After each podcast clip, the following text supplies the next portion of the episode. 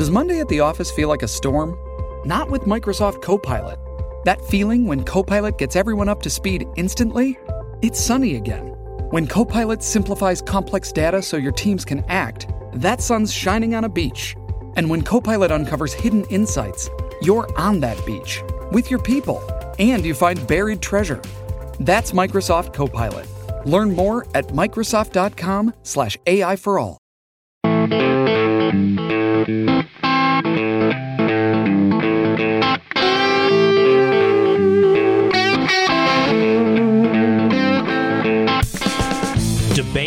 Israel's response with Dave Smith and Ben Domenech. It's the Will Cain podcast on Fox News Podcast. What's up? And welcome to a special edition of the Will Cain podcast, a Thursday edition of the Will Cain podcast.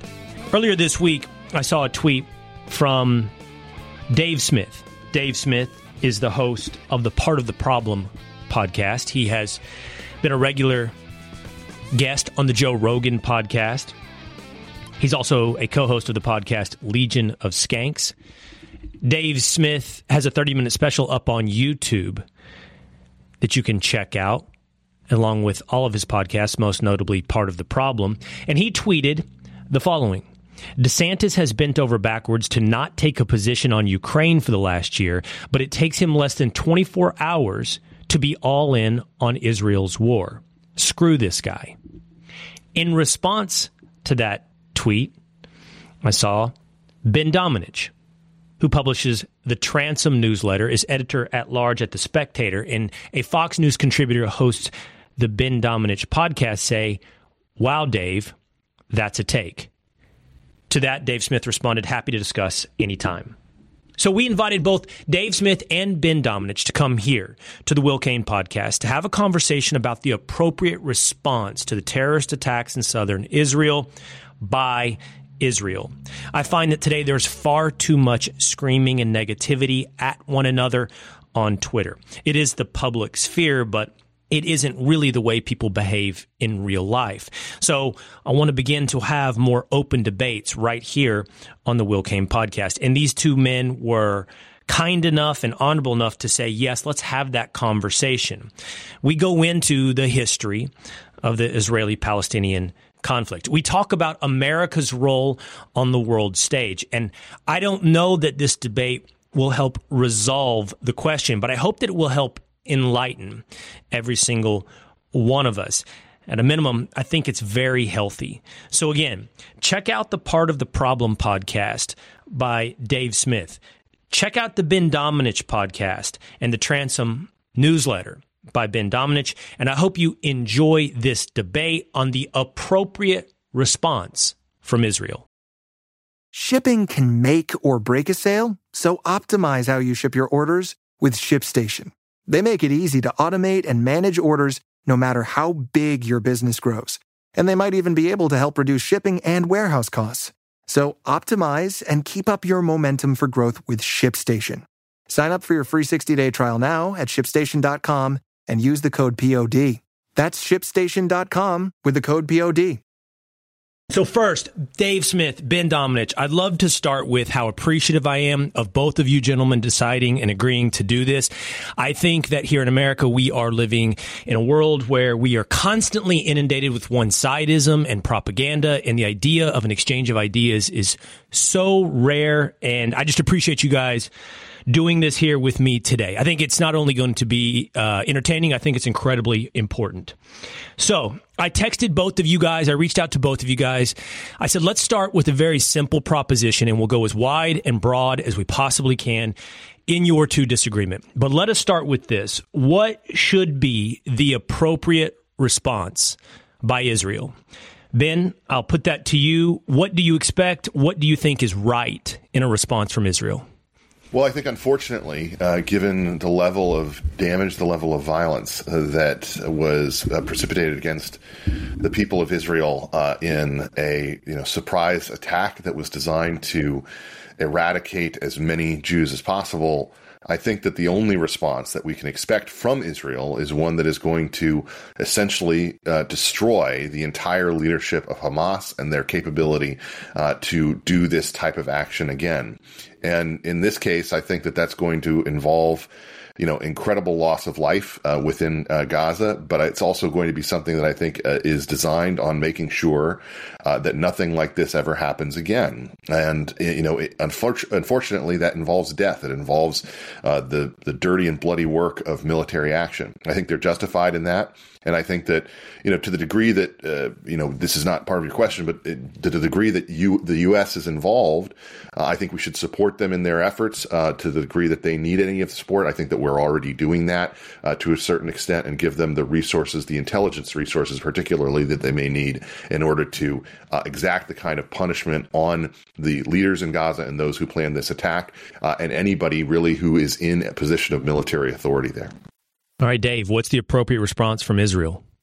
Well, I would I would start by saying that I, I agree with Ben of what the likely response is uh, is going to be from Israel, and of course we're already living through this response right now. I mean, I think uh, all water, food, and medical supplies has been cut off to uh, to Gaza, including one million uh, children who live there. So I think that from from my perspective, and this is why I, I, am happy that you're hosting us and having this conversation. I think in moments like this, what you want is cooler heads to prevail, which is easier said than done because, of course, this attack was so horrific.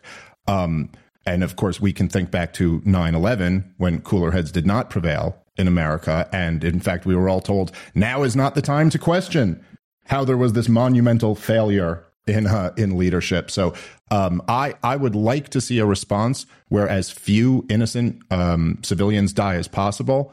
Um, uh, I would like to see Netanyahu drummed out of public life and live alone in shame for the rest of his days far away from power for pursuing a strategy of funding and supporting Hamas for years, which is now there was a, an article in um, the Times of Israel uh, today uh, talking about how this Netanyahu plan is completely blown up in his face now.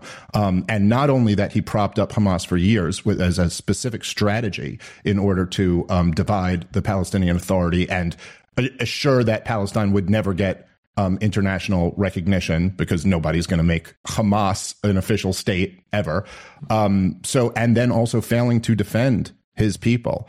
Um, so I, it, it's a horrific failure on many levels. I'd like to know a lot more about what actually happened here. I think this was one of the problems immediately following 9-11 as well, is that there was no effort to actually figure out how there was such a monumental failure, who exactly was is, is involved in this you know, 15 years later, we learned that actually high level members of the Saudi government were somewhat involved in 9 11, and that hasn't stopped us from funding them and propping them up ever since. So, how exactly did the most militarized, the most prepared country in the world have hours of no response time to this horrific uh, uh, terrorist uh, atrocity? I'd like to find out some more about that. And I would just hate for the response to be, which I think it is going to be, something that just continues this cycle, and I believe is putting Israel at at greater risk than they've ever been, um, well, at least in my lifetime. I'm can, 40. Can I, can I speak to a couple of things you just said there, Dave? So first off, I think we're agreed on the intelligence aspect of this obviously this failure is something that needs to be investigated and can't be ignored. Um, just as with 9/11, the intelligence services did their best to pretend like they did not fail, to pretend that uh, there was no way they could have known what was going to happen, and to basically just kick the can down the road until the point where uh, everyone who was involved was retired out of work uh, uh and you know working and consulting for people for millions of dollars, uh, you know, as opposed to in a, any kind of uh, state where they could actually have some consequences for their failure failure. You know, that's something that's very important. You know, and it's not just a failure of Israel. I would say it's a failure of European intelligence. It's a failure of American intelligence. And I think that part of that, Ayaan Hirsi Ali had a great uh, piece the other day at UnHerd where she talked about the distraction of the West, that the West hasn't been paying enough attention to this. And that includes, obviously, the political upheaval that we've seen happen in Israel over the past year. But I think it also extends the political upheaval in Britain and in America and elsewhere. So that's one thing where we agree on. The, the difference, I think, is is this when when you talk about propping up Hamas, you can you know put that at the at the feet of Netanyahu as you as you did. Uh, but the simple fact is that you know Hamas is the choice of the people there and has been that choice since 2006 2007 uh, and uh, and it really you know has uh, been a terrible situation for the people in Gaza for the 2 million people who are there you know it's it's been something that has uh, kept them in a, a, state frankly of of not just overpopulation but you know an in, incapacity when it comes to uh, actually being a prosperous region. And that's also in the interests of those who hate Israel in the region. They do not give their money to it. It's they're entirely dependent on Israel for all of the different resources that you that you just talked about and I think, you know, to a certain extent, if you, you have to think about this as sort of neighbors.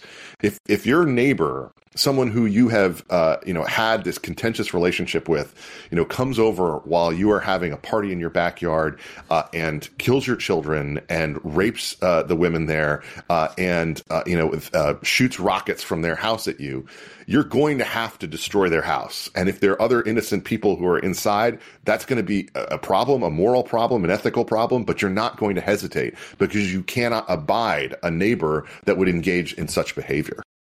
Go yeah. ahead, Dave. Uh, um, well, listen, I'm a, I'm, I'm Jewish and, uh, my grandfather was a Holocaust survivor and my mother lived in a kibbutz in Israel for many years. So believe me, I'm, I'm well versed in the Israeli perspective uh, on all of this. The the issue is that it always, as I think you just kind of demonstrated, relies on telling half of the story and framing things in ways where the the the there's these strategic kind of framing issues. So like the question is always, does Israel have a right to defend itself? What should the Israeli response to this be? The question is never asked, does Palestine have a right to defend themselves? What should the Palestinian response be to the wildly disproportionate number of innocent Palestinian civilians who have been killed? That question kind of never comes up. So your analogy where there's just these two neighbors and for some reason, I guess they're possessed by evil, one of the neighbors keeps on being a jerk to the other neighbor is, let's just say, incomplete at best. And what actually is happening would be more like you won a war against your neighbor in 1967 and decided that you have the right to occupy your neighbor forever. And now in these desperate, uh, in the most desperate circumstances, yes, Hamas did narrowly win one election while you were helping them win that election, you know? And then now a million children who didn't vote in this election at all, this election of, of uh, almost 20 years ago, um, that, and, and there's just a million kids there and all of their rights are supposed to be completely suspended. We are supposed to say that because, you know, like just, just saying this argument that they won an election, therefore their civilians are, are fair game is just saying the identical argument that Osama bin Laden made. Well, and I think it was wrong when he made it, and I think it's wrong when other people make it, that somehow civilians are responsible for everything their government does that's bad because there was there were elections. Well, really quick, that's, Ben. That's not. Hold on, just one moment, Ben. I want to I want to pause because we're going to spiral, and I don't I don't mean that in a negative context. We're going to spiral into history, and I want to do that here today.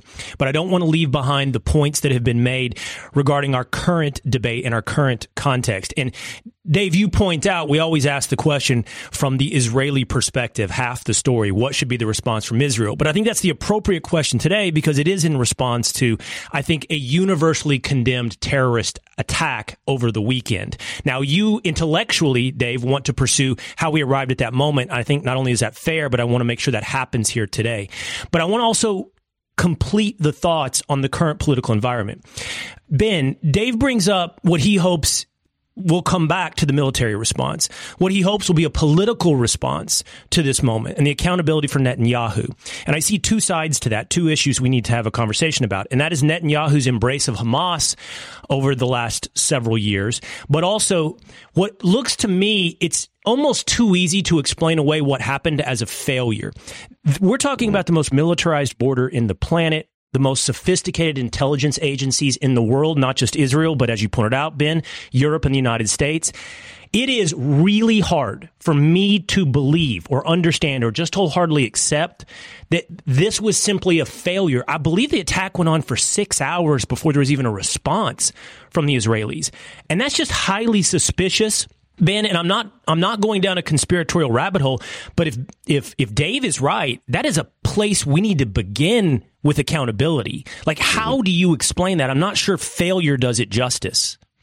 Well, I'm not sure failure does it justice either, but one thing that I think we should keep in mind is you know, we've lived through in these past several decades some of the biggest intelligence failures uh, that we've seen in terms of, you know, not just uh, uh, allowing attacks to happen, but also I would say, you know, I suspect at the end of the day, when we look into this, there will be there will have been awareness of the planning and the entertainment of the ideas of of this type of attack, uh, but we've also seen, frankly, intelligence experts dismiss that ever happening. You know, the idea that, you know, something, well, they're talking about this, but they're never actually going to do it because of the consequences that would be involved. That's something that we see time and again. And I think that that's something that we need to keep in mind uh, is a very real possibility here.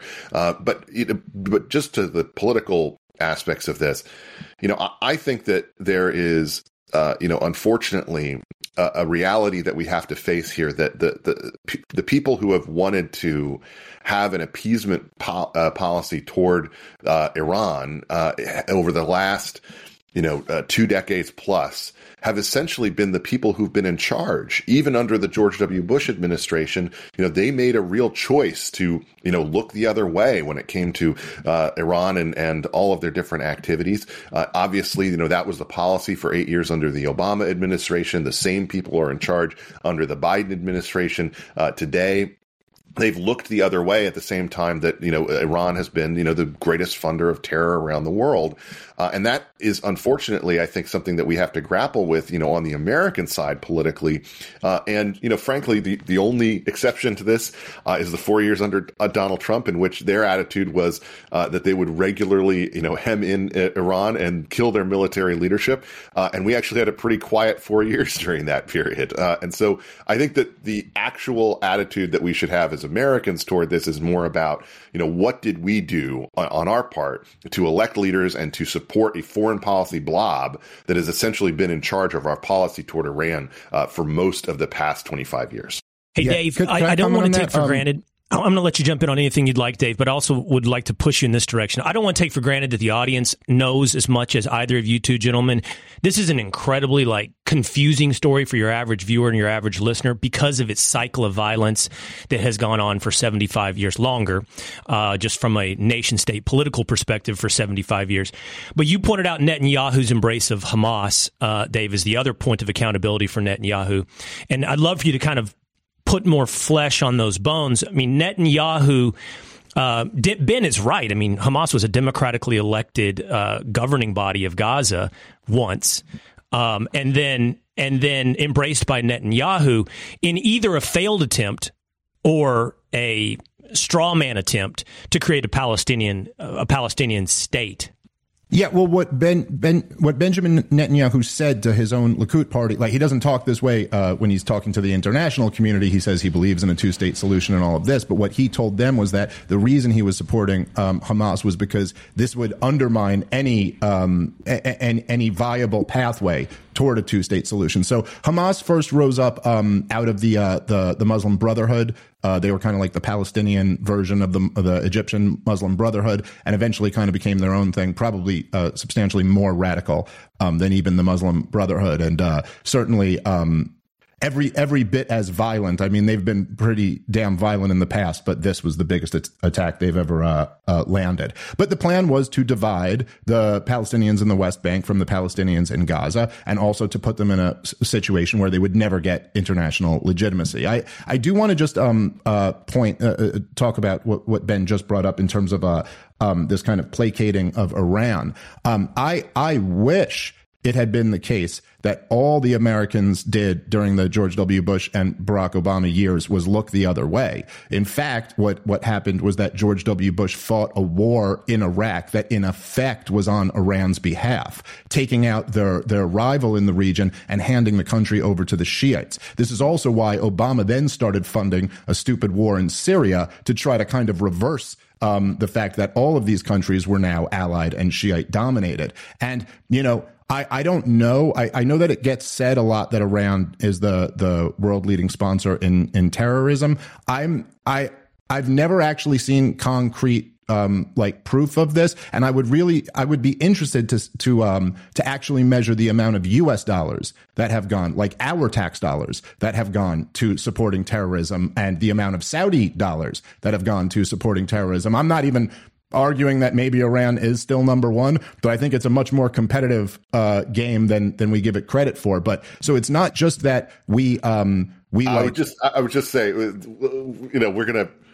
we would have to get into an argument about the definition of terrorism at that point, and I think that that would get really off the rails. So well, I think I think. Al Qaeda in, in Iraq and ISIS in Syria would qualify. I think well, you would probably acknowledge is, that. Like, does giving Bagram back, you know, sort of to them, does that account as like a gift in terms of funding terror? Because no, then, but I mean Operation Timber Sycamore, where we sent billions of dollars in weapons into uh, into Syria, that all ended up whether directly or not, all ended up in the hands of ISIS. ISIS was driving Toyota trucks around, and it wasn't because yep. Iran gave them to them. You know what I mean? So, and and and in terms of Saudi Arabia is by far the biggest exporter of Wahhabism around the globe. Uh, these are our close partners over there, who we have no problem doing business with. And of course, Donald Trump did just ratcheted that up and did even more business with the Saudis. Uh, both Obama and Donald Trump supported their Saudis in the brutal war in Yemen that lasted for eight years. Is just finally getting a little little bit better now. Um, so it's not as if like the, um, my only point is that it's not as if we can say America has taken like a passive role in the Middle East over the last but I, uh, but 20 I simply, years. I simply, I simply think that there's a difference between having uh, having mismanagement that ends up with uh, weapon systems and uh, and vehicles and other things uh, material end up in the hands of people who Americans, if you know they were ever asked, would not want to supply them that type of material. I mean, you know, the think about you know Donald Trump raging against leaving behind you know uh, even one screw, uh, one bolt, you know, in in Afghanistan that could be used by those who are the enemies of America. You know, that kind of thing is not what Americans want. It's not the policies that they favor. Uh, and I think that that's more an indictment of our military and of our intelligence services, uh, which you know certainly uh, stand to be indicted. But just in terms of re, you know returning to the the questions related to Israel, uh, I, I think Dave the problem that you face at this moment is that the American people have for a while now uh, been, you know, whatever you would like to call it, uh, war weary uh, in the wake of you know feeling like they they tried to go in a different path under Obama and they didn't get out of him the the policies that they wanted toward the international uh, uh, uh side of things uh, that they they didn't really want to go down the kind of droning path versus torture. They didn't think that that was the the, the situation that they were having to adjudicate. And then they went into they tried something very different with Donald Trump and now that they've returned to kind of the mean returned to the foreign policy policy blob. I think that one of the things that's uh, very true in this moment is that whenever you see this type of activity, uh, this type of attack, this type of brutal uh, murder of people in Israel, uh, it it completely ends any of this kind of uh, populist uh, uh, uh, sort of dancing with uh, res- quote unquote restraint or what its critics, its neocon critics would call isolationism or anything like that. I mean, what you saw Josh Hawley and people like that putting out over the past week is you know essentially not we need to spend less money uh, uh, you know on Ukraine and it's more we're going to spend all that money on Israel now instead. Uh, and so I think that the the problem that you face is that the American people are just not attitudinally uh, in the mindset of you know, we uh, shouldn't be backing what they view as our ally and what they view properly as our, our most important ally in the region in Israel when they undergo something like this. Uh, and Hold on, but Ben, it, Ben, it I think there's all a, of those things back into I think your point on the hypocrisy of the American right or the new right in, in this moment is very well taken and it's an accurate observation, Ben. But on the other hand, I still think there are some very principled people out there that ask what I think is the most important question in any one of these moments. How does whatever we choose to do serve America first? And I, I don't mean that as a, a, trite political, you know, slogan. It, it's, it's, to me, and maybe I'm tribal and my tribe is America, but but but to me, that's the first question. And you know, that's a, that's a question that personally I feel Ben was never sufficiently answered, has not been sufficiently answered when it comes to Ukraine. I'm not an isolationist, Ben. I need you to answer that mm. question with clarity. And I don't think you can hide behind, and I'm not saying you're doing this, Ben, but I think this is a rhetorical trick that is yeah. done all too often. But hide behind, you know, accusations of anti Semitism or whatever it may be to ask that very same question when it comes to Israel. How does our path serve America 1st mm-hmm. Well, I think that, uh, I, first off, I would say America uh, is, uh, you know, our interest in the world uh, should be one of, of global stability in which America is in charge. That's my own perspective. I don't like the idea of uh, a, a, situation where another world power is in charge. The fact that China, for instance, is engaged in the type of behavior that's that it is in, you know, I'm very much opposed to the idea that uh, having China in charge of global trade is something that would be good for America or good for the West. And so from that's just a very I mean it's a very basic kind of frame of things, but you know that's the thing that I think ought to be our priority when it comes to our alliances around the world. I think that we need to be a reliable partner, and particularly when it comes to a nation that has gone through its unique history as Israel has, uh, in which they have you know so many foes that surround them and that you know are bent on either their eradication or their undoing. You know, it, it's not very complicated. I think when it comes to our attitude towards Hamas when you have, uh, you know, the kind of statements that come out of of their leadership over the past uh, many years. You know, whether it's regarding uh, you know their their support of uh, you know the the freedom fighters of Osama bin Laden and the like. Uh, you know, I think it's a pretty clear cut thing. But you know, when it comes to you know the overall uh, American attitude toward the world, I just, you know, think that it's very important that America be able to control its own destiny, uh, you know, uh, have the kind of global trade, the safe global trade that has made us as prosperous as we have, uh, and then be a reliable ally when it comes to uh, the uh, the attitude we have towards our allies when they are attacked. Dave, I want to push you on something really quickly. So when I listen to Ben talk, and I and I hear you guys have this debate about Iran versus the U.S.'s funding of of of, of terror, and I appreciate Ben's response. Depends on your definition of terror, or that's an important debate to have about your definition of terror. But I actually get your practical response as well, Dave. About look, if you can look at any two sides of a war, there's a good chance American dollars are funding both sides of that of that war. But one thing I, I noticed with you, Dave, is I feel like in some of your approach to this, and I say this humbly, Dave, and I want your honest response is that you don't seem to distinguish between intentionality and accident. You know, like Ben's goal of having the United States kind of in charge of the world, I think lacks a certain level of humility. Um, I, that's my honest belief, Ben. I mean, can you actually control the world? But on the other hand, you know, whether or not it's, you know, civilian deaths in Gaza versus the rape and killing of children in southern Israel or the the accidental incompetent funding of terror on various sides of a war versus the intentional Iranian funded terror across the world. I think that I feel like in, in this analysis, often, Dave, you're not distinguishing between somebody intentionally inflicting acts of evil and those through their own lack of humility and incompetence stumble into acts of evil. Well, I mean, it's not. I, I, do think there are areas where we can distinguish that. It's just that, in effect, they end up causing the same result, no matter what your intention is. And also, when we're presuming intentions about people, we're really kind of just playing a guessing game of trying to get inside of their head. I mean, I, I listen. The idea that every one of these wars that we've fought, let's say, over the last twenty years, um, and so you could count obviously Iraq, Afghanistan, Syria, Libya Somalia, Yemen. We're now funding the proxy war in, in Ukraine. I mean, there are think tanks who are funded by weapons companies who come up with policy papers on why we need to fight these wars.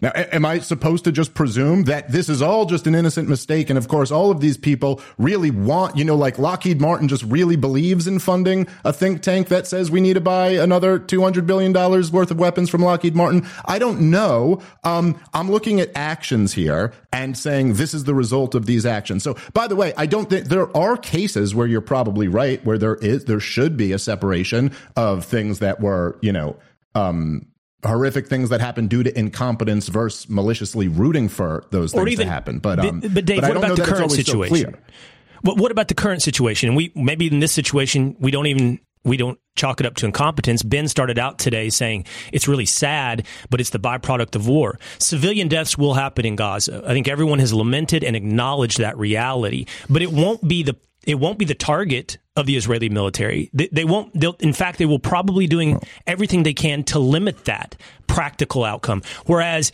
it's not a moral equivalency to compare that. And I don't think you've done this, Dave. But I mean, I, I, it's it's in no way comparable to what Hamas just did in southern Israel. Well, this is a the, the thing that you get whenever you talk about the um, the Israeli Palestinian conflict is that, and I think these are um, I, I, I, the Israeli side of this, and as I said, I've grown up immersed in it. They are have been unbelievably successful at repeating things often enough that everybody else kind of repeats them and framing the conversation in a way where like uh, that, that term that you just used which i don't think I, you said i wasn't doing but the moral equivalency thing gets right thrown out all the time if you just mention you know, there's this term both siderism and moral equivalency, where if you even just mention any of the crimes that Israel's committed, they're like, oh, now you're doing moral equivalency. So you see, the framing of this is we have to talk about this fair. conflict.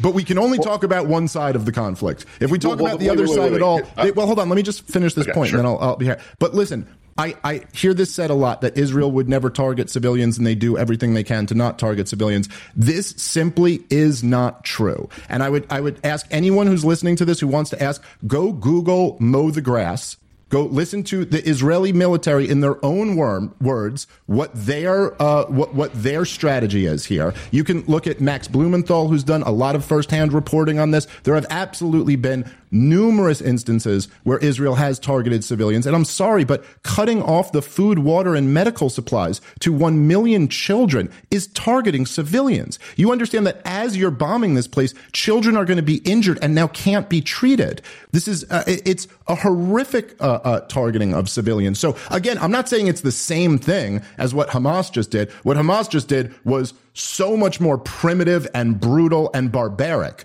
But Israel is doing something here too, and to a much larger number of people. And I don't think it's fair to describe that as as doing everything they can to make sure that innocent civilians are not are not hurt. Well, well uh, first off, uh, I, let me just uh, put put my little flag out there. I do not want to debate uh, the authority of Max Blumenthal, but I would take issue with his reporting. Um, but uh, put that aside the, the both sidesism thing, I think let's let's look at it in a different context than Israel, just so that we can uh, have some determinant here of where it goes too far when you had that first meeting between China uh, and the Biden administration in Alaska, and you saw the Chinese uh, authorities come into the room, their diplomats, and start sounding uh, no different than the progressive left, than BLM, than you know, pick your group in terms of their assault on American moral authority uh, in saying, you know, you say that we are a prison state, you're a prison state. You know, you say that, uh, you know, that you are, you know, that, that we are, you know, abusive toward our people, you are abusive towards your people. You know, this kind of uh, uh using the argument that because uh, you know America you know has uh, you know its own approach internally that that equates to the real the, really the genocide of uh, Uyghur Muslims and everything else that uh, China is engaged in internally. It's it's just something that's it's just not uh, something that you can take with any seriousness. And uh, you know frankly it's the one aspect of these repeated arguments that we have within the foreign policy space that I find to be so objectionable. And it you know returns me again to the old Daniel Patrick Moynihan quote, you know, addressing the UN, you know, am I ashamed to speak for a less than perfect democracy?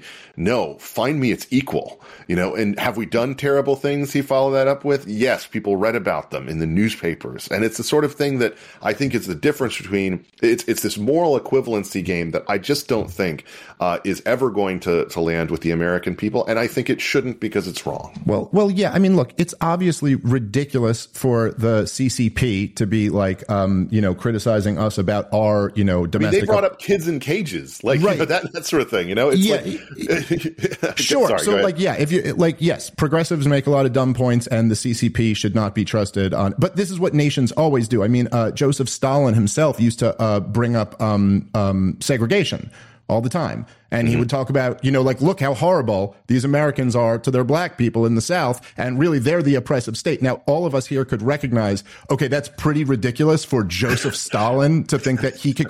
But at the same time, the Gulag Archipelago. yes, yes. But at the same time, at least in many instances, we could also recognize that, like, hey, you know what? Segregation was wrong. And he, mm-hmm. we were just handing him a talking point. And so, yes, like these other brutal authoritarian regimes, of course, are the biggest hypocrites in the world for criticizing us for that. But that doesn't mean that, like, why, why would we want to hand them these talking points? And, and the truth is that, look, Americans, mainly because we got so gung ho after 9 11 that there were no cooler heads prevailed, and because there are very corrupt influences within the military industrial complex, we fought wars all over the Middle East where millions of people have died as a result of this. And we don't have anything to show for all of that, uh, uh, except for 30,000 of our bravest young men putting bullets in their heads. So, like, for the love of God, man, can we calm down and actually think this through before we commit to another war, which you had political leaders in America the day the attack happens in Israel? It's not just enough to say, like, this is horrible. My condolences. We stand with Israel, but it's like, we will fund you till the end. We are with you. We're going to level Palestine. Like,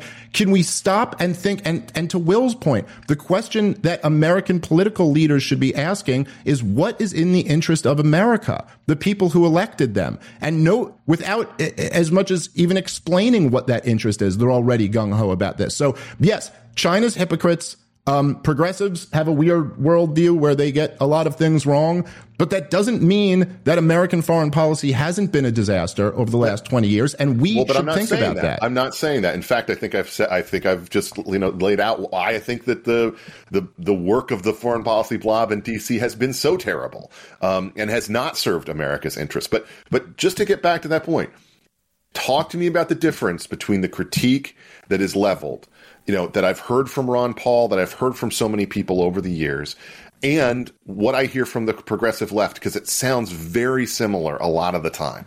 Yeah, but this is like a non-argument. Like just because the progressives get a lot of things wrong doesn't mean they might not be right about one or two things. Look, the progressive left was warning you conservatives. But, after, but the progressive hold on, hold on, let me just finish just this to, point. Just to give, use a different well, example, when when Bernie Sanders says that healthcare costs too much, I agree, and then right. his answer to it is the worst possible answer. yeah.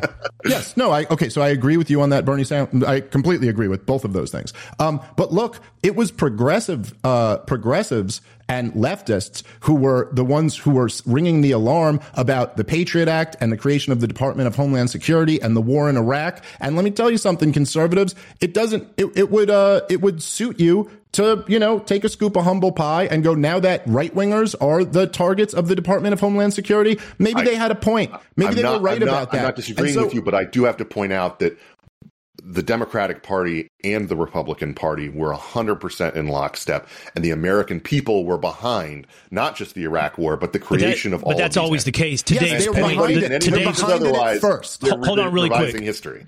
To, no, I'm not, today's I'm not point. Claiming, I wasn't revising yeah. history. I'm just telling you what happened. The left really quick, really quickly. Things, right? You're right let's bring this back in tight. To Dave's point, um, Ben, that is that is a scary moment where both the right and the left agree and the American populace jumps on in that fervor of a moment after 9/11 and signs up for a Patriot Act that is ultimately weaponized against the right. And here's what I would push back on you a little bit with Ben.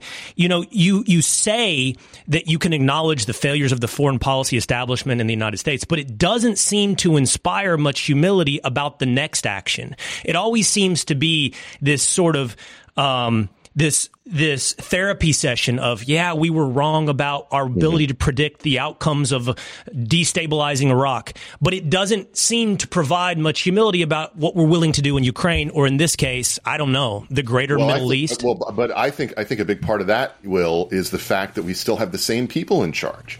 We have the same people in the same jobs or in even higher levels of authority than they were the last time around. And until we actually have you know, administrative change that leads. Look, foreign policy. But what about you, Ben? I'm, I'm actually curious in you because you, yeah. you in this conversation admit some humility when looking in the rearview mirror, but I don't hear a lot when looking in through the windshield. Okay, so one of the things that I think is very important is, you know, obviously uh, the difference that we have here when it comes to support for Ukraine, for instance, is that, you know, from my perspective, the the uh, the consequences of putting American boots on the ground uh, raises everything in terms of the the level to which you have to have confidence in what you're doing funding Ukraine uh, in this war is funding, uh, you know, I think uh, an incomplete ally in a lot of in a lot of different ways. Uh, you know, and uh, frankly, I'm my own attitude is that we ought to be funding them to the degree that we can focus on ending this war as soon as possible, decrease the loss of life, uh, come to a conclusion as quickly as possible, but also come to a conclusion that, you know, frankly, does not allow an adversary in Russia to get whatever they want. And I think that unfortunately, you know, this this war is a messy one that has uh, gone on far too long. Uh, that the Biden administration has kind of played this meandering game when it came to giving Ukraine uh, what they needed in order to end it. Uh, and you know, we the, the F-16s aren't going to even be on, you know, in the field of play for another six months at this rate. Um, you know, and we've got to teach the pilots English first. So it's one of the things that I think, you know, ha- goes back to the idea of, you know, a lot of the times the the foreign policy establishment that we have, uh, you know, in this country, you know, operates through a domestic lens that doesn't necessarily put them in, in a position that can actually reach the conclusion of these uh, types of conflicts as quickly as we would like. Uh, you know, in terms of the people who are in charge right now, though, again, I have to get back to that. We have the same group of people. I mean, you know, the, when Bob Gates, you know, Secretary of Defense, went out there and said, uh, you know, that Joe Biden has been wrong, has been on the wrong side of uh, virtually every foreign policy issue during his entire career, he wasn't wrong. And I think that that unfortunately we've put these same people back in those positions. You know, Victoria Nuland and everybody else, you know, who's part of that blob establishment continues to operate. And, uh, yeah. you know, really, again, the only exception that we had to that was the Trump years because you actually had some outsiders get in there uh, who could do something different. And frankly, and I don't, I don't think to, you can make you know, that point without acknowledging Dave's point of the constant presence of the military industrial complex. And it's, yeah, but I also, I also think that's not going to go away anytime soon. I think that's an intractable problem. Well, that's a problem. Um, yeah. Dave, I, I, want I want to press you on something now. You know your point about sort of your, you you make almost a biblical point of like don't look at the speck in your neighbor's eye until you address the log in your own. But I, I want to talk about the practical effect of that. Like you pointing out our moral failings here in the United States or as a proxy Israel. Uh, and we can keep I don't it's kind of weird in this conversation how we we we we quickly switched to talking about the United States, which I wanted to anyway, but it's almost like we use them as one and the same in this debate. And, and I don't consider them one and the same in this debate. But, but your point, Dave, I, wonder, are you making the argument that there are no good guys and bad guys? Like, are all civilizations equal in your mind? Or is pointing out the failings of one, what's the point? Is it an argument that we should be more perfect? Yeah, I think everyone agrees. We should strive for more perfection, but we're not going to achieve it. And we can't be paralyzed by our own imperfections in, in looking at other civilizations that have not arrived at that similar level of moral, morality. And so, I, I mean, I feel like you uh, your point is well taken. On so many of these like no, nobody can argue Israel is perfect. Nobody can argue United States is perfect. But what do we do with that in the end? Do we sit here and go there's no good guys and bad guys well, I would say that um, typically speaking, no, there aren't usually good guys and bad guys. I think that's kind of like you know that's like an eight-year-old playing with his action figures type Dave, of. Dave, that's a simplistic term. That doesn't mean that's a that simplistic mean, rhetorical term that I'm using. Yes, but it, no, what it does ultimately well, is acknowledge not every culture and civilization is of equal progress. Yes, well, that's true. So that's obviously true, right? There are better guys and worse guys, and okay. so yes, there like there there are differences between different societies, and then within that spectrum, there are some there are some uh, uh, societies that are very horrible to their own people, but don't really do anything to anybody else, and then there are some that are fairly decent to their own people, but do really horrible things to other countries. So, like North Korea, for example, is brutally horrible. They basically are a giant slave nation to their own people, but they don't really start too many foreign uh, conflicts. They're a very like internally focused uh, nation. So I think the, I think our presence well, in South Korea has a little something to do with that. uh, okay, fine, fair enough. But regardless, yes, there's a lot of different variables to it there. But that that is the reality of the situation. Otherwise, so that would my, all be North Korea. My, well, let me let me say this. So my um my perspective, and I think this is where fundamentally me and Ben uh, disagree, and in, in, a sense, I guess I'm more of a conservative uh, than him in this sense, is that I don't think America's job is to run the world. I don't think we're supposed to be an empire. I believe we are supposed to be what our founders envisioned us as, which is a limited constitutional republic, a city on a hill, and that our job is to try to keep our people as free as possible and our government as limited as possible. And I don't believe, I think the entire um, process, the entire entire um, um, experiment in trying to run the world is one that's doomed to fail. And I think there's a lot of examples of that of almost every time we've tried it. So I think, the, I think, I think being, that, I think, being, that my on, focus is on, always on what we could. Sure. My, so my focus is always on what we could do better. Now, if you want to look around the world at horrible things that are happening, it's the majority of the world. I mean, just brutality is the norm. Civilization is the exception. And so it is also kind of convenient how there are these certain pockets that we really care about and then other areas where it just doesn't get discussed at all. And there's, we just kind of conveniently ignore all of that. And I'll say so many people who uh, you see on TV in the political class, in the media class. They are the greatest humanitarians ever when it comes to what Russia's doing to Ukraine or what Hamas is doing to Israel. But when it was us and Saudi Arabia doing far worse than that to Yemen, I didn't hear a peep out of any of these people. They very conveniently chose to not care about that. Yemen was the number one humanitarian crisis in the world for nearly a decade. Hundreds of thousands of children died of mal- malnutrition um, because of the Saudi-led war there that we were backing, and yet that doesn't seem to come up. So uh, my point is not that there aren't better guys and worse guys, or that we don't all do things wrong. Um, but I think that America ought to focus on making ourselves a more perfect union, and that should be our highest priority. I'm going to get well, you in here, Ben but I just want to say that's only exacerbated in my mind, Dave, by an even more egregious example of caring about these faraway causes. You're a humanitarian far from home, and at home we allow whatever we want to point to. I, I had a personal connection to seeing what happened in Maui, and I was very passionate about the federal and and government response to that versus what I feel like is the overwhelming, like yes, whatever you need, Ukraine, or the fentanyl deaths, or the southern border. Yeah. And I don't think Ben disagrees yep. with any of that as well. So, I mean, I really appreciate the point that you make, and Ben, I know know you want to jump in. Go ahead, Ben.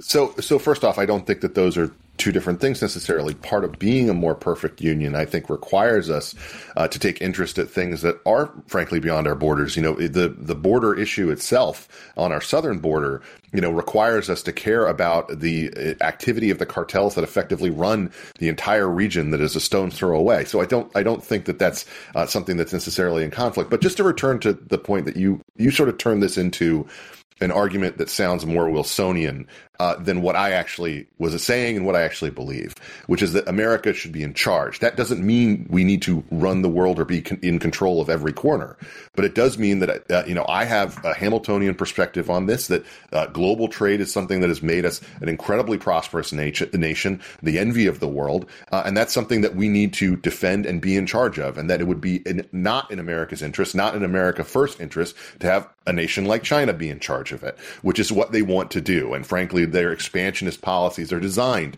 to allow them to do that. One other thing that I think is, is very important here, though, is to respect that the American people are not where you are or where I am. Um, you know, you are giving a kind of Jeffersonian, you know, argument, you know, or, or however you would like to describe it, um, that's more internally focused. Uh, and I think the American people tend to be more Jacksonian, you know, in the Walter Russell Mead frame of things, where they really don't pay attention to foreign policy until someone gets hit uh, or until they get punched in the face in some uh, aspect, and then their immediate reaction is to turn around and be George W. Bush with the bullhorn, you know, on the wreckage and and say we're going to, you know, make sure that everyone hears us. Uh, we're going to go out and we're going to kill as many people as as we need to in order to send that message. And so I think that that's something that we should have a little bit of humility about in terms of the the natural tendency of the American people. Uh, I don't want us to be Wilsonians. I don't want us to be trying to remake the cultures of people around the world. You know, the fact is that, you know, on some level, I do believe that most humans want to be free, but there are a lot of people who have other priorities other than being free. Some people, you know, are, are just, you know, not, uh, it's it, in the, in the hierarchy of their, their needs. That's not something that they put, you know, at, at the most prominent place. And what I see right now, uh, is a Western world that is increasingly, you know, hemmed in in so many different ways. And it's not just, you know, in what's happening in the South China Sea or what's happening in Ukraine uh, or what we see happening uh, in the Middle East. It's also, you know, frankly, in, in Africa where we have, you know, uh, pleasant sounding terms like the coup belt, you know, and, uh, and we ha- see the kind of situation where China's building bases and Russian mercenaries are operating like, uh, like warlords in all these different places. I'm not asking us to go to war in all of those places uh, in order to effect some end. But I am saying that there are things that need to be done, whether diplomatically through soft power or through you know uh, the kind of of you know targeted support, uh, providing air cover for our allies and other things uh, that I think is necessary in order to push back against what we're seeing as a very negative trend line in terms of activity toward the West. You know, I love all those framings. I love oh. Hamiltonian versus Jeffersonian versus Jacksonian framing of this, and I think that sounds eminently reasonable. At first, I thought and, you were saying I was being Wilsonian, and I was like, "We're going to fist fight if that's." No, no, yeah, I'm not no, no, no, Dave, uh, that would but, be, uh, that would be. I, no, no, you called him. You or, okay. I got it. You I or I called him Wilsonian. Uh, One of us did, but I liked his.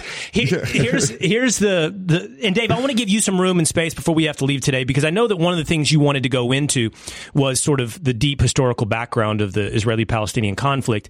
I, I, I don't know you know how it informs either Israel's response today or how we view what happened over the weekend. But I know that that context or history is important to you, Dave. Yeah, well, I do just real, real quickly, and then I'll, I'll address that. But just to, I, I, my response, kind of to what Ben was saying there, and I think this is along the point that you were making, Will, is that look, the um, the the reality of the situation is that resources are finite. And so it is a question of what we do with these resources, whether we send them to Ukraine or whether they're left here in our own society. And governments can only, governments have three ways of, of uh, raising funds. They tax the population, they borrow the money, or they print the money. That's it. That's how government gets its money. All of those are essentially taxing the people because when you print the money, you devalue the currency. When you borrow the money, you're just promising that future generations are going to pay it in taxes. It's basically that's how governments get their money. They, they, they tax from the citizenry. And while we have all of these problems going on here, look, the last, the last three plus years, in America have been three of the roughest years in modern American history. And while this is all happening, while every major city in our country is falling to pieces, we're concerned with making sure that we fund every faraway part of the world while we're 30 plus trillion dollars in debt. And I would also suggest that this, this, uh, the, the fear, there's always these kind of like counterfactuals that, um, but that come up like, oh, if we don't support the war in Ukraine, then Vladimir Putin takes over Poland or something like that. Or, or if we don't, if we're not the empire, if we're, uh, however you put it, if we're not in charge of the whole world, then China's in charge of the whole world. But the truth is that we are still a far richer country than China, and we're going bankrupt trying to run the world. I see no evidence that China's going to be able to do it. China, by the way, also has lots of hostile neighbors right around them in their own region. Um, so uh, my point is just that th- this we we are destroying ourselves right now, and I think deep inside the soul of the American people, people know this. This country is in real trouble right now, and we've got to have some type of radical shift here. And I agree with Ben a lot when he talks about where the American people are at. Yeah, the American people were behind George W. Bush after 9-11. He had the highest approval ratings, I believe, in, in the history of approval ratings. Yeah. But look at what a disaster that was. So I, I see it as as the, the role is for cooler heads to try to prevail and try as best they can to persuade the American people that we need to stop doing this. We are so overextended as a government right now. We're verging on collapse. Our currency is being destroyed. Our country is totally bankrupt. And the average American has to, if they had an emergency of a thousand dollars, has to go to their credit card for it. We're, we're in serious trouble as a country and we're worried about how right. we're going to help everybody else in the world. It's, it's like this is madness. Um, and look, in terms ben, of the history of. Well, before, of you, before you go into the history, sure, sure. Bef- I'm going to allow you to do that, but I don't. I want to let Ben respond. I, I just want to the the the one pushback that I would give to you just briefly, and I think you know we're wrapping up here. We're getting to the end, but I could go. We could have a whole other separate conversation about this. I would return to the idea that that was a the, a lot of what people were saying in the in the 1970s. It's what they were saying about the context of our conflict with the Soviet Union, that we couldn't be, you know, funding the kind of weapons buildup or anything like that related to the Cold War, that we had to accept the inevitability of their persistence. Uh, and that was something that Ronald Reagan and H.W. Bush rejected. That type of Kissingerian approach was something that they rejected within the context of the right, and they were called extremists at the time. And that's the whole reason that the Berlin Wall came down within the next decade. And that, I think, is something that we have to consider within our own current context. I'm not saying that things aren't terrible domestically in so many different ways, particularly as you mentioned within our cities. But I think that those are that's a situation where we have to address it and we have to be able to do the other things too. We have to support our allies around the world where they need it. And I think that we have to, you know, invest and support our communities here at home where they need it too. Agreed. I would Dave, just say to the point of the larger context. The Okay, can I? But just very quickly, I'm sorry because this just interests me so much. But the, one of the lessons of the Soviet Union also is like, why did they collapse? And they collapsed because they had an economy that was completely run by their central government, and they got into a stupid war in Afghanistan that completely drained all of their resources. So maybe as we sit here right now with the largest government in the history of the world, and we've coming off of 20 years of stupid wars that have totally bankrupted us, maybe there's a lesson in there uh, for us about what we should do, which would be to return home and be as free market capitalists as we possibly can. I'll i love say, I love every aspect of this time, debate, and I just uh, yes. for the record, because of our limited time for the audience, Ben put a lid on our conversation at one hour. He has to go get his daughter, and so I'm afraid that Dave will filibuster himself out of his point, his opportunity to make his larger historical point. okay, I take I take total uh, responsibility for filibustering myself out of this, um, but yes, I don't want to leave Ben's daughter sitting there like, is my dad arguing about the Cold War right now and not uh, picking me up? So I, I, I, I, will just say she's three um, years old old. I haven't taught her about the Cold War yet. She's ready. I'll tell my daughter's about to be five, and I'll tell you, I four. Four is about when you want to start. In my experience, that's okay. when that's when they really start to get it. No, listen, I, I would just say that because um, we, we don't really have time to get too deep into it at this point. But look, the truth is that the in in the entire history of of uh, Israel and Palestine, going back to to nineteen uh, the late nineteen forties, there there have been atrocities committed by both sides. And that might trigger somebody to say you're doing both siderisms or whatever, but that is the truth. And this is why there, this situation has been so uh, violent and unsustainable up to this point. But right now, what we have is calls for uh, from the head of the Israeli military for a Nakba uh, two. We have calls to flatten Gaza. The rhetoric, obviously, people like to talk about the rhetoric of Hamas, which is totally unacceptable and over the top and evil. But the rhetoric coming out of Israel right now is is also really horrible. And if we don't want to continue to see events like this on into the future, there there has to at some point be an ability, and I think it's going to require new leadership on both sides.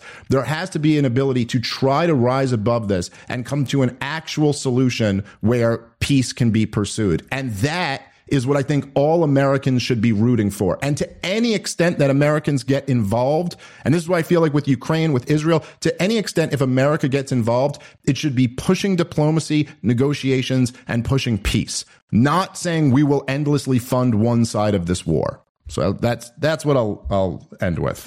You know, I'll just say this, Ben. I want to get your response, but where we started this conversation, you know, maybe maybe Dave just changed the outcome a bit there with that last answer, but you guys weren't far apart. I mean, I think that we have some some deep divides on the way or the role of of, of America in the world. But both of you basically started this conversation with the idea that there is an appropriate response from Israel, military response, setting aside the political debate we had about Netanyahu. But there is an appropriate military response by Israel in Gaza, and the response you both wish and hope will be as limited as possible, and that's very that carries a lot of weight. Was limited as possible. Uh, death of civilians in Gaza. Look, uh, I mean, civilian death is unfortunately just going to happen here. It's going to happen because of uh, this is a place where lots of people live, uh, and uh, and the you know the humanitarian side of this is not something that we should deny or ignore. But the consequences that for Gaza of uh, this uh, invasive action that resulted in the deaths of an enormous number of, of Israeli civilians uh, is going to have a response and it's going to be very deadly, very bloody. And we have an ally in Israel that I believe that we should back. And there will be a time, uh, I hope, uh, where there can be a degree of peace achieved. Uh, but the simple fact is that, you know, uh, I mean, it's a, it's a, it's a meme, but if, if Israel stopped fighting, they would be exterminated. And that's something that we need to understand about this entire situation. If they just uh, laid down their arms and, and, you know, became this kind of, you know, fanciful uh, thing that I think a lot of the progressives, I'm not uh, saying that, that Dave wants this, but a lot of the progressive left kind of frames this as, uh, then they would be exterminated. And I don't think that we should pretend uh, otherwise or have any misgivings about saying that. Um, I believe that we will back Israel. I believe the American people are going to stand with Israel uh, during this moment and uh, and how this concludes. I hope it concludes with the least amount of civilian death possible, but it is inevitably going to happen. Yeah, I, I, I agree with. I, I think we all agree on that. It's it's it's a matter of, of possibility, Dave. I mean, Hamas buried in a civilian population, urban population, underground bunkers, human shields. I, I don't I mean, it's going to be horrific. And I don't even know how Israel threads that needle in a way that doesn't spiral into increased violence. Well, it doesn't seem, at least from their initial uh, response, that they're doing much attempting to uh, to thread that needle. But yes, it's a it's a very difficult situation. I think Ben is absolutely right when he says that Hamas just um, sentenced their own people to just uh, an excruciating amount of of violence, um, and that their their actions have uh, all but guaranteed just enormous um, death of, of innocent Palestinians. That being said, I, I would hope that Israel would keep in mind, and I'd hope America would learn the lesson that you know the entire point of terrorism is to provoke a reaction. That is the point. The Osama bin Laden never thought that taking down the twin towers was going to bankrupt America, but he thought that the response to him taking down the Twin Towers could bankrupt America. And this is what the CIA helped train him to do to the Soviet Union. And this is what he was attempting to do for, uh, to us. And of course, we fell right into the trap with two 20 year catastrophe wars. And I think what Israel, I, I hope that Israel would understand the true risk to them right now. I mean, when they talk about leveling Gaza and, and destroying, you know, an area that has a million children in it, I know it hasn't. I know other uh, Arab countries haven't invaded Israel since 1967, but this also hasn't happened. And if they really do take it to that level, they might be putting their own existence in jeopardy. This is the point of terrorists, right? This is the point. Hamas doesn't care that innocent civilians are going to die in, in Gaza. In fact, they're attempting to provoke that reaction. They're attempting to provoke this overreaction so then they can rally other people to their cause. And it would be it would behoove America and Israel to think about that. Yeah. Last word to you, Ben. Uh, I just I appreciate the fact that we've had this conversation. I do think that you know the the simple truth is that when it comes to a lot of the foreign policy debates that we have in America, they are non-existent the foreign policy blob that runs Washington, like I've said, you know, throughout this conversation, you know, and has run it effectively for the past uh, more than two decades, really, uh, is is really a huge problem. And the the think tank hand in glove, you know, uh, weapons manufacturer backed kind of uh, white papers that Dave uh, talks about are also a huge problem. But that doesn't mean that America doesn't have an important role to play when it comes to not just you know global stability, but I think making sure that we have the kind of of uh, support not just uh, for our allies when they need it, uh, but for you know frankly uh, the West as a whole, uh, which as I said before, is increasingly encircled by a number of threats that have been woefully ignored uh, as we've been distracted by, I think, a lot of, of conflicts that, frankly, we should not have participated in. Uh, so, right, guys. You know, look, there's some areas ahead, where we're going to agree, but but I just think that America's role is not going to be able to just come back home, focus internally uh, in the way that I think that Dave would would like, uh, and I think that that's because those threats still exist. All right. I don't know what we resolved, but I hope that we have enlightened. And I can't tell you how much I respect both of you for doing this and how much I appreciate you doing it on this show. I hope you don't go fight on Twitter because I think this is a better world than what we see on Twitter, what we just saw here for the past hour. But you'll do what you do. Uh, maybe you will, maybe you won't. But this right here, whether or not it's enlightening or it resolves any of our issues, I actually think it's incredibly healthy. And I appreciate you guys for it. Thank you, all. Thank you both. There you go. I hope you enjoyed that debate between Dave Smith and Ben Domenech. I'd love to hear your feedback. I'd love to hear your response, where you agreed, where you disagreed, who you thought won at Will Cain Podcast at Fox.com.